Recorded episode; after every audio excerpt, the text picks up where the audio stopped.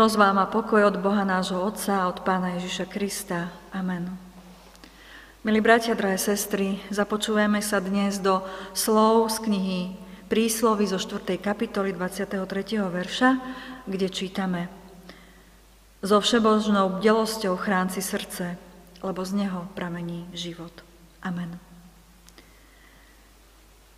Milí bratia a sestry, pri rieke Níl sa kedysi dávno odohrala ťažká dráma. Malí chlapci, ktorí sa narodili, boli zabíjani. Faraón sa totiž obával, že z nich raz vyrastie armáda, ktorá ho bude chcieť zosadiť z trónu. Boli to chlapci, deti, jeho otrokov, Izraelcov. A medzi tými zúfalými mamami, rodičmi sa našli jedni, ktorí vymysleli plán. Poslali svojho syna po rieke Níl v košíku s vierou, že sa udeje zázrak. Faraónova dcéra košik nájde, dieťa so súcitom prijíma a skrze Božiu prozreteľnosť volí za dojku vlastnú mamu toho chlapčeka a dáva mu meno Mojžiš. Tie prvé roky života bol teda vychovávaný podľa viery svojich rodičov. Mojžiša potom vidíme ako syna faraónovej céry, žije a vyrastá v prepichu, má najžiarivejšie vyhliadky na život. Ale keď Mojžiš vyrastol, odmietol tento slávny titul a zvolil si iný život.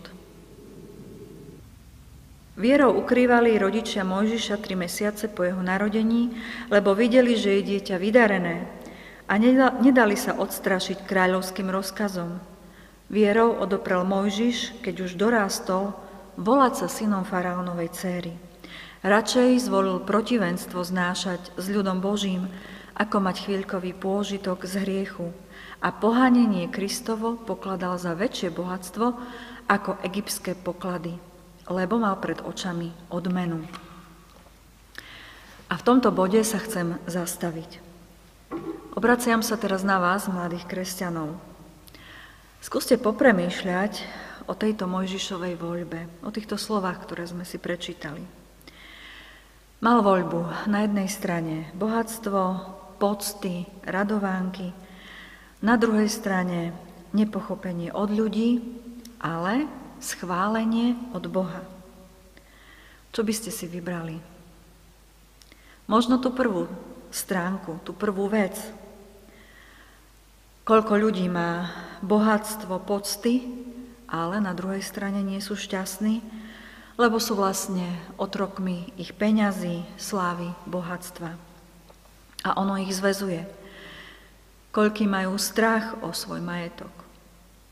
Biblia, kniha príslovy, nám pri rozhodovaní dnes šepká. So všemožnou bdelosťou si chráň srdce. Jasné, Srdce si musíme chrániť, veď udržiava prúd krvi v cievach, ale Biblia má na mysli centrum nášho rozhodovania podľa citu.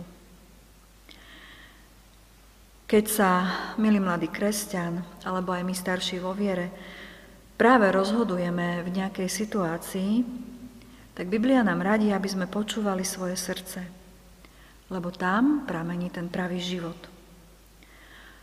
A počúvať a načúvať srdcu znamená v preklade hľadať Božiu vôľu. Satan nám bude totiž vždy ponúkať nejaké úsmevné cesty. Samozrejme, nechcem tým povedať, že sa máme zrieknúť svojho majetku.